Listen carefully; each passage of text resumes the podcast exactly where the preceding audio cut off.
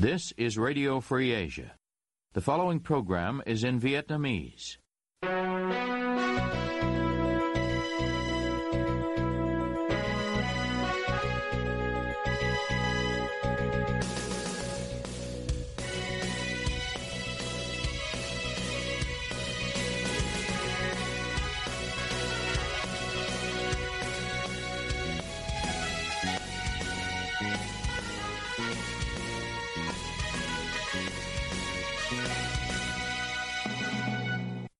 Đây là đài Á Châu Tự Do, phát đi từ thủ đô Washington, D.C., Hoa Kỳ.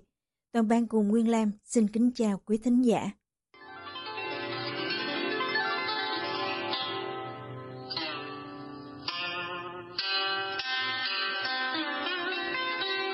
Kính mời quý vị theo dõi chương trình phát thanh tối ngày 29 tháng 2 năm 2024 đang được phát trực tiếp từ lúc 9 giờ giờ Việt Nam. Mở đầu cho chương trình phát thanh hôm nay, mời quý vị đến với bản tin chi tiết. Cơ quan an ninh điều tra Công an thành phố Hà Nội hôm 29 tháng 2 bắt tạm giam nhà hoạt động Nguyễn Chí Tuyến, hay còn gọi là anh Chí, 4 tháng để điều tra về cáo buộc tuyên truyền thông tin, tài liệu, vật phẩm nhằm chống nhà nước Cộng hòa xã hội chủ nghĩa Việt Nam theo điều 117 của Bộ Luật Hình sự. Nhiều năm trước, ông Chí Tuyến lập kênh YouTube mang tên Anh Chí Râu Đen để bình luận về các vấn đề xã hội và chính trị nổi cộng của Việt Nam với gần 100.000 người đăng ký theo dõi. Không rõ lý do vì sao ông đã tạm dừng kênh này khoảng 2 năm trước và lập kênh YouTube AC Media với gần 60.000 người đăng ký. Bà Nguyễn Thị Ánh Tuyết, vợ của ông Chí Tuyến, nói với Đài Á Châu Tự Do trong buổi trưa ngày 29 tháng 2 như sau. Sáng nay thì trong cái lúc mình nó cũng gọi là lộn xộn đấy tôi cũng không rõ là các cái điều gì điều gì, bởi vì nó dài lắm. Thế nhưng tôi chỉ nhớ rằng có một số các cái chi tiết là ví dụ trong cái nội dung cáo buộc ấy thì là người ta nói rằng là bắt vì cái lệnh là tuyên truyền phát tán tài liệu chống phá đảng. Trong lệnh thì người ta nói là tạm giam 4 tháng và ở trại giam số 2 Hà Nội họ cũng tiến hành ờ, khám xét họ có thu của anh ấy một cái điện thoại và một cái máy tính sách tay và một số cái trang viết tay của anh Công an không giao giấy tờ gì cho gia đình, kể cả lệnh bắt giữ và lệnh khám xét tư gia. Bà Tuyết cho biết khoảng một năm trước, An ninh Hà Nội đã mời ông lên làm việc trong nhiều ngày về một số buổi phát trực tiếp từ lâu trên kênh YouTube Anh Trí Râu Đen và gửi giấy cấm xuất cảnh. Đầu năm nay, phía công an tiếp tục gửi thêm một văn bản cấm xuất cảnh đối với ông Trí. Bà Tuyết khẳng định. Từ trước đến nay anh chỉ là người mà kiểu như có ý kiến về những cái việc chưa đúng trong xã hội thôi. Tức là nêu lên cái chính kiến của mình thôi. Chứ anh không có làm gì để chống phá đảng hay nhà nước cái cáo buộc đấy cả. Phóng viên gọi điện cho công an thành phố Hà Nội để kiểm chứng thông tin mà bà Tuyết cung cấp nhưng không có ai nhấc máy. Ông Nguyễn Chí Tuyến là một trong những thành viên nổi bật ở các cuộc biểu tình chống Trung Quốc ở Hà Nội kể từ năm 2011 Ông cũng tích cực tham gia nhiều cuộc biểu tình phản đối công ty Formosa ở Hà Tĩnh xả thải làm ô nhiễm môi trường biển ở miền Trung năm 2016.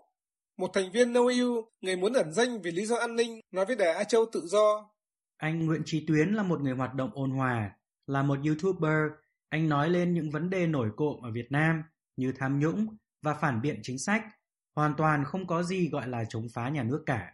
Ông Tuyến là người thứ ba bị bắt theo cáo buộc tuyên truyền chống nhà nước Kể từ đầu năm đến nay, cuối tháng 1 và đầu tháng 2, lực lượng an ninh Việt Nam bắt giữ hai ông Phạm Văn Trờ và Trần Văn Khanh vì đăng tải và phát tán bài viết có nội dung chống phá chế độ trên mạng Facebook.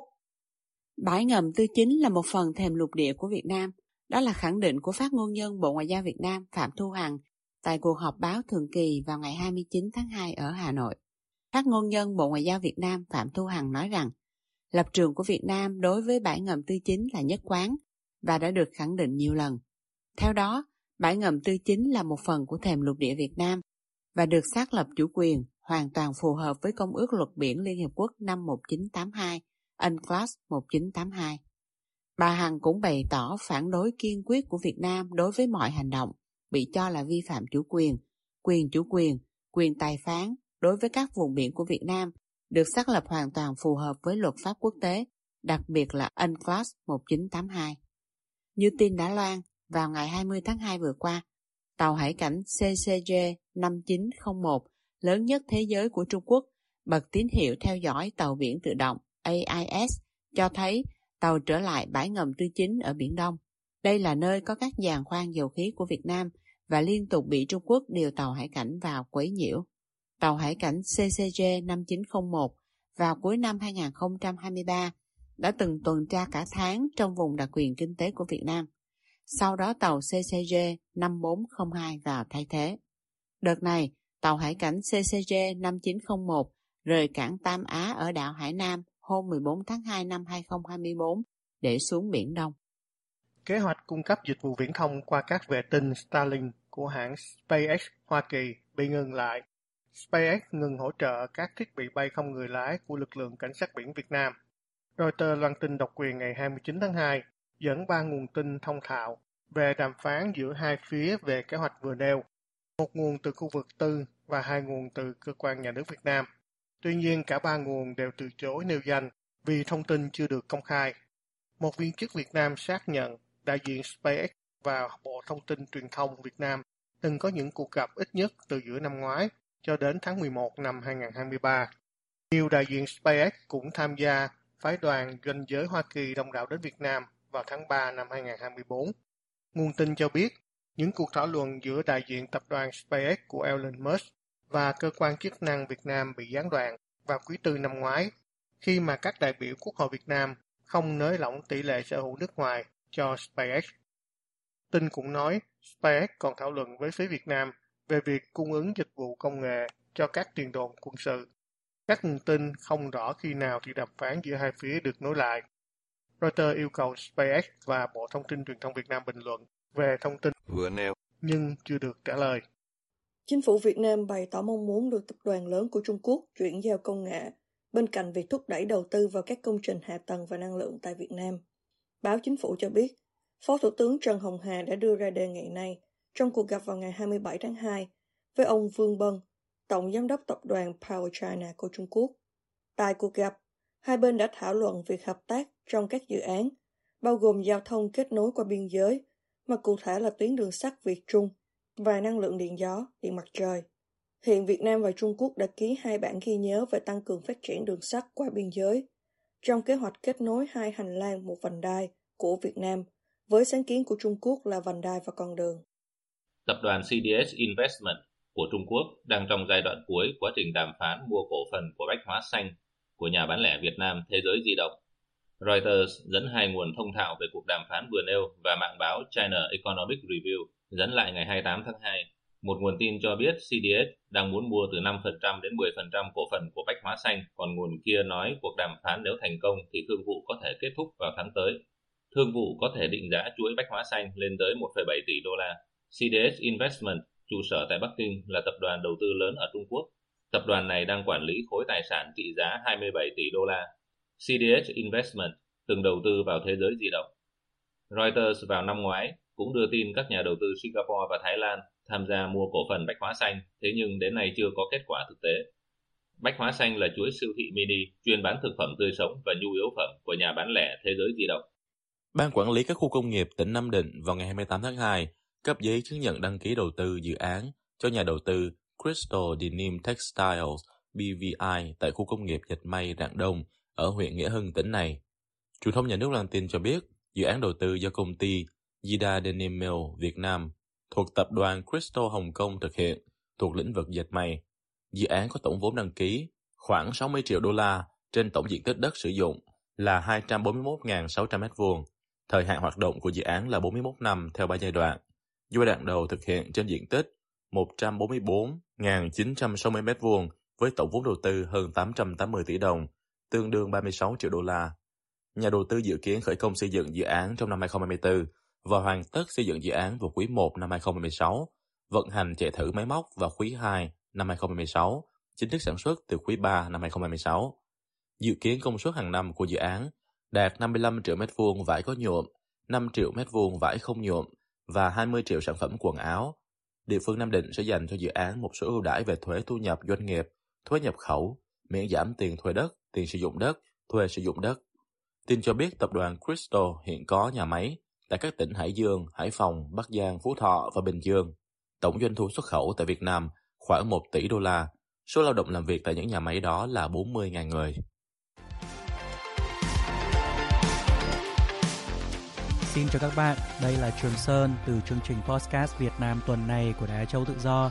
Chương trình sẽ được phát sóng mỗi tối thứ sáu hàng tuần trên các nền tảng Facebook, YouTube, Spotify và Apple Podcast.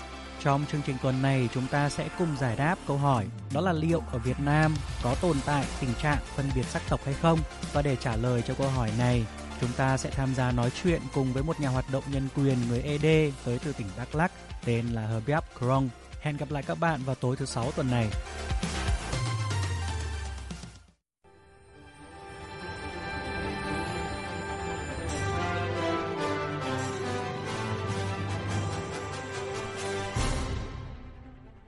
Quý thính giả đang theo dõi chương trình phát thanh của Đài Á Châu Tự Do.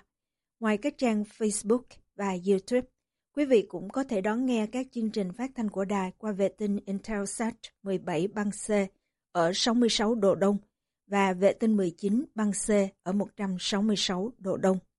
Tiếp nối chương trình, thưa quý vị, Úc tạm cấm du học sinh đến từ ba tỉnh của Việt Nam. Đây là biện pháp chưa hề có tiền lệ. Cao Nguyên có bài chi tiết. Mời quý vị cùng theo dõi. Và tôi cũng chưa thấy là họ đối xử như thế đối với bất cứ quốc gia nào khác ngoài trừ Việt Nam.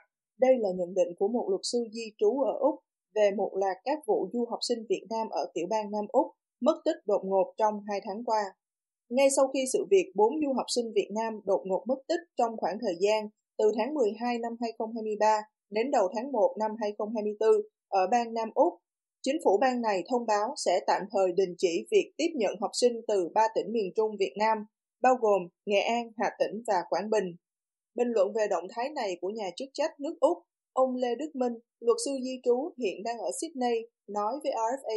Về mặt pháp luật, điều đó là một điều mà với tư cách một luật sư di trú tôi không chấp nhận là bởi vì đó là một sự đối xử phân biệt đối với các tỉnh đó. Nhưng mà tôi nghĩ rằng là cho hoàn cảnh hiện tại thì Bộ Di trú Nam Úc hoặc là Bộ Di trú Úc họ không có cái biện pháp nào hơn là phải chấm dứt cái chương trình nhận hồ sơ tại các cái tỉnh này để cho những cái hoạt động bất hợp pháp nhằm đưa người qua Úc sai mục đích tại các cái tỉnh này nó phải được chấm dứt và ngay lập tức. Theo tuyên bố của Bộ Giáo dục Nam Úc, đây là một biện pháp phòng ngừa nhằm đảm bảo an toàn của học sinh và gia đình của họ cũng như cộng đồng địa phương. Tuyên bố cũng cho biết bộ này sẽ hợp tác chặt chẽ với các cơ quan có liên quan để theo dõi tình hình, đồng thời trợ giúp cho các em học sinh bị ảnh hưởng. Việc đình chỉ sẽ được xem xét hàng tháng và dỡ bỏ ngay khi tình hình được cải thiện. Bốn em du học sinh này biến mất cùng với các vật dụng cá nhân, tài khoản mạng xã hội cũng bị khóa và gia đình của các em tại Việt Nam có vẻ như không lo lắng vì sự mất tích này. Do đó, giới chức bang Nam Úc khẳng định các du học sinh này đã chạy trốn và chủ động trốn tránh chính quyền. Ông Lê Đức Minh nói với RFA rằng rõ ràng đây là một vụ việc chủ động biến mất và có tổ chức. Cái hoàn cảnh mất tích bốn em này hoàn toàn giống hệt như nhau. À. Điều đó chúng ta có thể thấy rằng đây là những cái hành động mà có tính chất có tổ chức sự biến mất của các em là đã có một cái kế hoạch trước chứ không có phải là các em là nạn nhân của những cái tội phạm như lúc đầu cảnh sát họ cũng mà nghi ngờ các em là nạn nhân của những cái tội phạm. Theo truyền thông nước Úc, có ít nhất 10 học sinh, sinh viên từ các tỉnh này đã mất tích ở Nam Úc trong hai tháng qua. Các du học sinh này đã đăng ký các khóa học khác nhau, từ tiếng Anh đến kỹ thuật. Gia đình hoặc bạn bè đã nhìn thấy hoặc liên lạc với các em này lần cuối vào cuối tháng 12 hoặc đầu tháng 1 vừa qua. Một du học sinh hiện đang theo học đại học ở tiểu bang Nam Úc yêu cầu được giấu danh tính nói với RFA rằng thường thì du học sinh chỉ trốn ở lại làm việc bất hợp pháp khi visa du học đã gần hết hạn. Tuy nhiên, đối với trường hợp này, các em vừa đến Úc đã bỏ trốn ngay.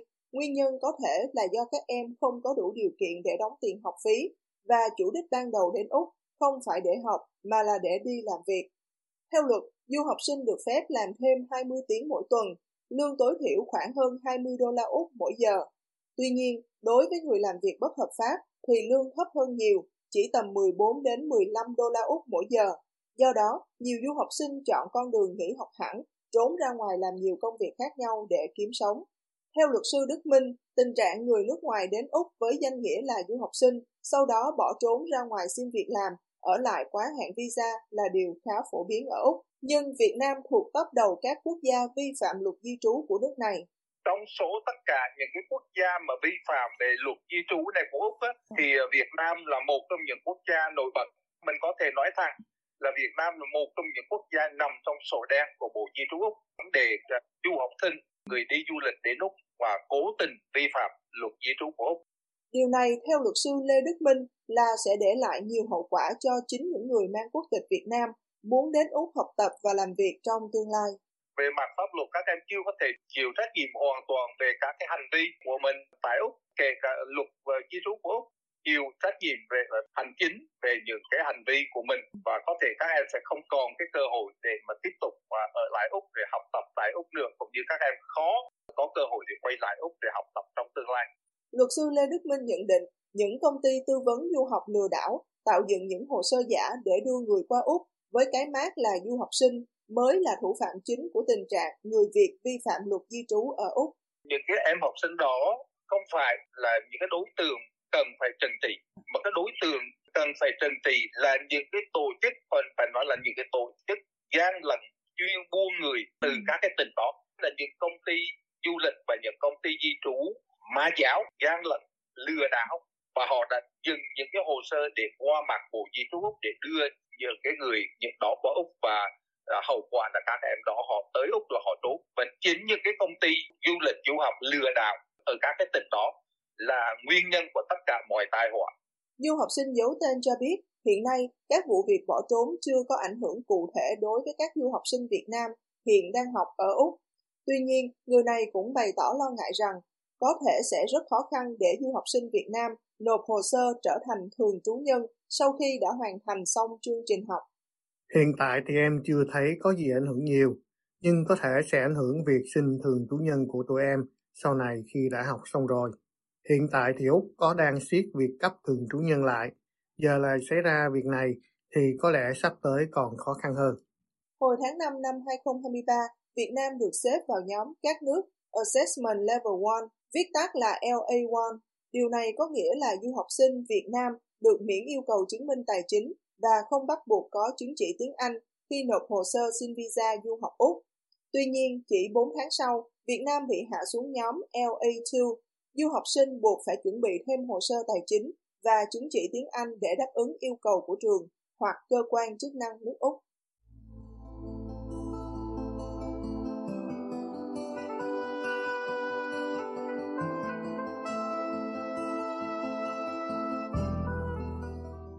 Quý thính giả vừa theo dõi chương trình phát thanh tối ngày 29 tháng 2 năm 2024 của Ban Việt ngữ Đài Á Châu Tự Do.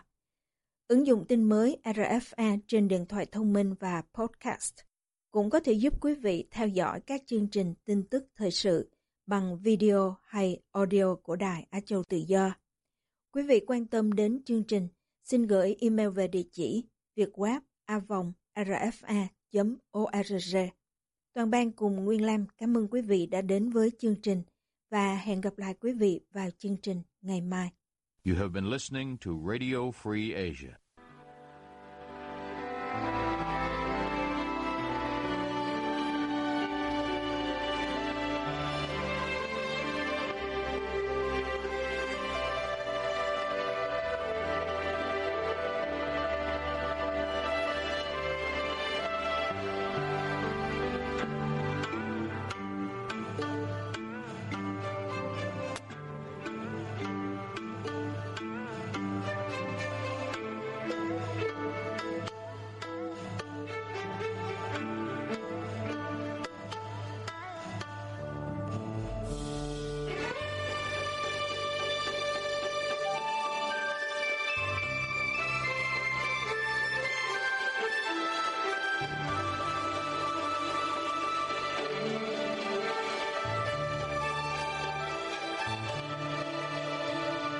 This is Radio Free Asia, Vietnamese service.